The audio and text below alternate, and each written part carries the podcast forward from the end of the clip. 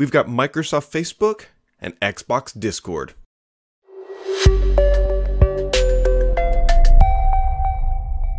Happy Friday, friends. It's um, somehow another week come, gone. Here we are, Friday mornings doing the podcast. Anyways, it's Friday. Hopefully you had a wonderful week. There was a there was a decent amount going on this week. We had the Microsoft Inspire conference.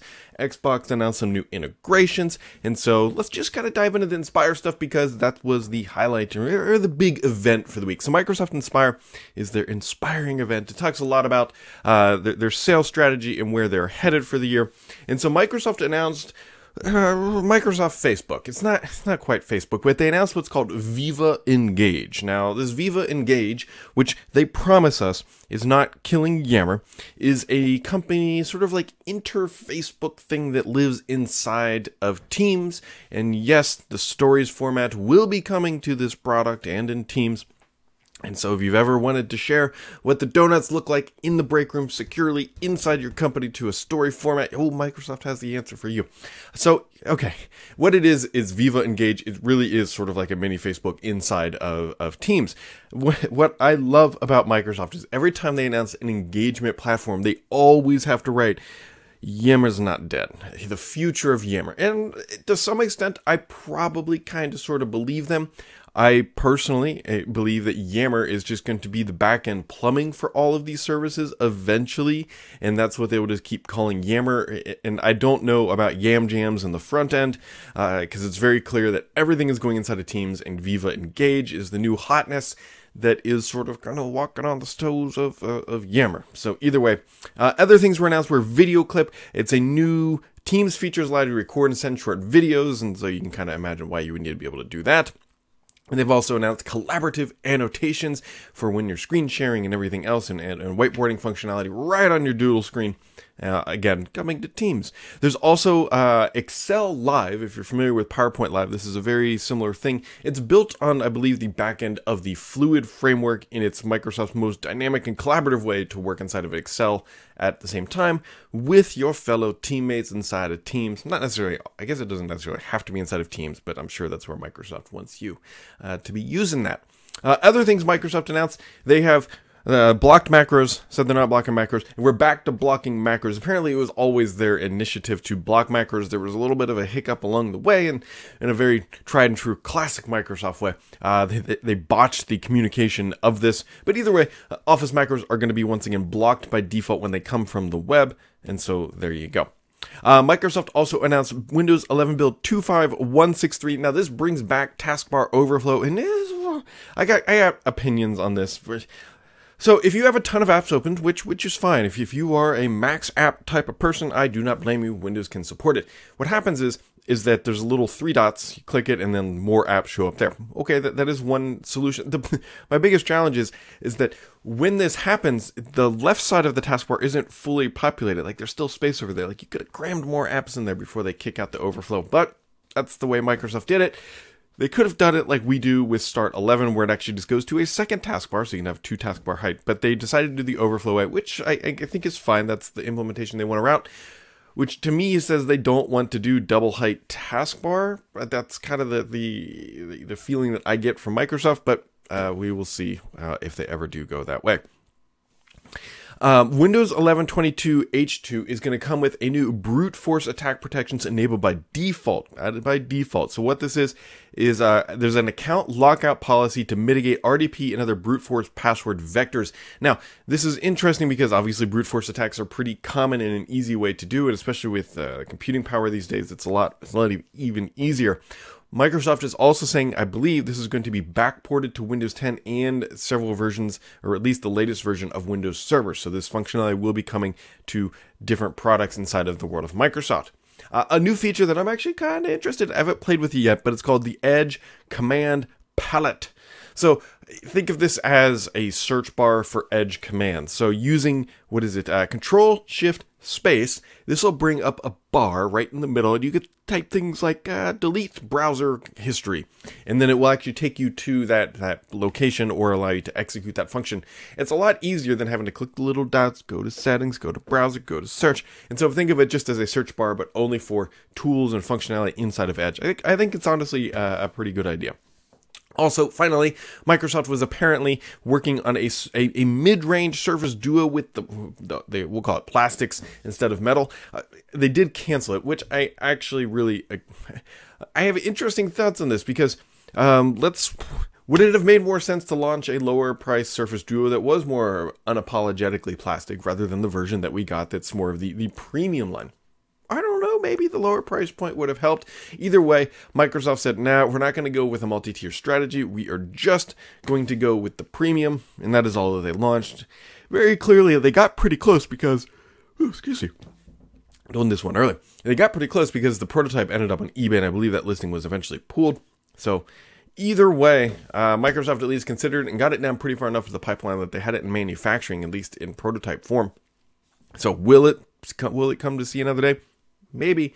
It doesn't look like we're going to get it this generation, though, so I would not be holding your breath to get it uh, this generation. So, on to the gaming news. Not as much gaming news this week, other than the mega bombshell that Discord voice chat is coming to Xbox. This is a very big deal. It's already rolling out to insiders and means Microsoft is pretty confident in its functionality, and so it should be rolling out to many more people here, uh, I would imagine, late summer.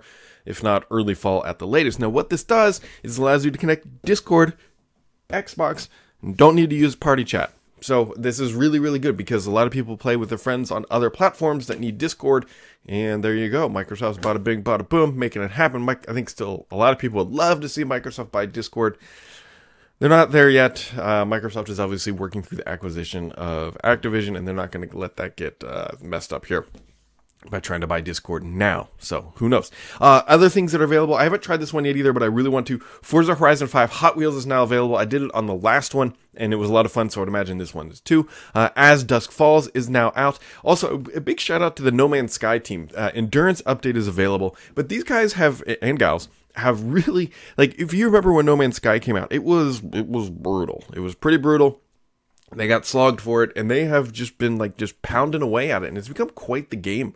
It's really developed quite the following and uh, they've done a good job with it. And then finally uh, grounded the game on xbox game pass is getting an animated spin-off so that will be interesting to see how that plays out so, uh, on to the questions of the week. Just a handful of questions, and I was way late in getting this posted, so thank you to everybody who commented.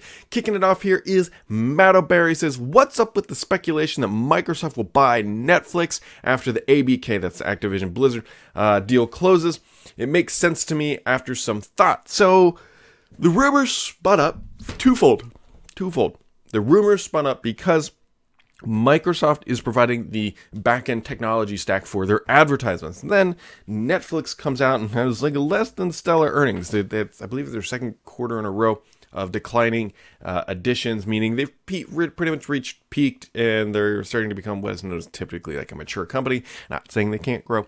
Uh, and then so people like Microsoft should just buy Netflix. I they they could. Microsoft could absolutely buy Netflix. They have the capacity to do it I don't know if it makes a lot of sense. First off, Netflix is uh, they're they're out, in my opinion, at least as of right now, they're outside their growth phase. So Microsoft isn't buying them because they think they're going to grow a bunch. They'd only buy them because they think they're of value. Also, Microsoft has not had great luck in the world of entertainment. They haven't had good luck with music services. They've tried multiple times. Um, they haven't really good good luck with like e-commerce stores, like buying books and everything like that. And so bringing Netflix on board, while it does make sense in some capacity, I don't think Microsoft would do it. I don't know if the margins are good enough. Microsoft likes high margin. I mean, who doesn't like high margin businesses? Uh, let's just be more clear there. So, in theory, they could. I don't know what it would really add. I guess they could make the justification in Xbox Game Pass they could add Netflix, but uh, uh, is that a is that a great thing? Um, not to mention it would jack up the price potentially of Xbox Game Pass significantly. So uh, there's a lot of rumors that Microsoft might buy them. I don't know if I if I think it's a smart buy. I, I really don't. Uh, unless Microsoft is going to go all in on this like a consumer bundle because they would have need video, they would need music, they'd have to like snatch up a Spotify or something like that, and hmm, I don't know. Confused Geek says, which is Microsoft more likely to buy? Twitter when Elon Musk backs out or Netflix? Now, see, this is an interesting one. I could see Microsoft be more interested in Twitter personally than Netflix. Why? Because Microsoft loves the data. Look what they've done with LinkedIn. They've done a good job. LinkedIn, I know this is might be a little bit interesting of a scenario. I consider LinkedIn and Twitter kind of like a like parallel products. LinkedIn is very obviously the business side of the whole thing, right? Twitter is the consumer side. Twitter, consumer, consumer, whatever. Now, Microsoft is not buying Facebook. I, you can make an argument that Facebook is the better buy, but I think Twitter is a good, eh, good little parallel. Microsoft could use that data pipeline uh, for a lot of things that they do, their advertising functionality. So I would, my belief is it would make more sense for Microsoft to buy Twitter than it would to buy LinkedIn. Now, again, why would Microsoft buy Twitter? You know, laying that argument up. Uh, one of the reasons why they would not is the censorship and moderation of a platform like that is really dicey, and it puts them right into the fire. And so, uh, Microsoft may not want to do that purely from a political play. They have a really good, relatively good stance and viewpoint in Washington right now. They're kind of neutral-ish. They're not, they're not abusing their power. Owning Twitter instantly puts them back into the political spotlight and I don't know if that's a great thing. I don't. I, I don't know if it's a great thing for Microsoft. Uh, Migi says, "Do you think Microsoft will build their chips in the future for consoles or for Surface? I think that they're making really good OS products, and but the lack of control of their hardware could be holding them back." I so t- kind of sort of they do the Surface Pro X line does sort of have like these Microsoft branded chips. I don't personally think they will. Reason being, Microsoft's bread and butter is working with companies like AMD, working with Intel, working with Qualcomm to build out hardware, to build it out like this Surface Book right here and everything else. Microsoft needs their partners. They are a partner driven company when it comes to just about everything that they do. And so Microsoft wants to work with a partner solution. Yes, I understand the desire for Microsoft to build their own chips and just to go all in that's a Apple. It took Apple decades to get there. It was, it's not something that said, "Boom, we're going to build A series chips and put them in everything." Like it was a long journey to get to that point. And Microsoft, they would almost be better off buying an AMD, in my opinion, than saying, "Let's do everything else." But they have such a good relationship with Intel, and they need Intel just as much as they need AMD, just as much as they need Qualcomm building stuff for their their products as well. That I don't see Microsoft going all in on their own chipset development. And wrapping it out, Will R says, Oh, this is a wonderful question. Hey, Brad, what's happening to the Surface 10 year anniversary? Are they doing an event? So, Microsoft, I believe, does have an event scheduled for this fall. I don't know the exact date or what they're shipping yet, but I believe that they are going to be doing it a fall event. It's not like some sort of breaking exclusive thing. They almost, historically, they've almost always done a fall event. Any new products being announced, um, and nor if you've already talked about this, not the 10 year anniversary. Microsoft is, it'll be the 10 years of the Surface RT and the Surface Pro, I should say, because the Surface Pro, Surface RT always gets the limelight because it came out first. It's what Microsoft really wanted to take off, and then the Surface Pro, as we all know, is the product that really actually stood the test of time. And so here we are. Uh, they will have an event this fall. I don't know explicitly yet what they are doing, but I believe the 10 year event will be tied into that. I don't know if we'll see a special 10 year anniversary of a Surface. Uh, definitely expect a lot of nostalgia at those events, and they'll probably gloss over some facts like Surface RT was a complete dumpster fire at, in terms of sales success. So uh, be on the lookout for that. So, uh, there you go, guys. That wraps up Microsoft's week in a tight little nutshell, along with a couple questions sprinkled on top. So, uh, we'll be back next week. Hopefully, you had a wonderful week. Hopefully, I'll get a more sleep and not be doing this. the sun is barely up. We'll put it that way. I, like to do these things early, and so uh, here we are. Here we are, friends. Hopefully, you had a wonderful week. We'll catch all of you right back here next time.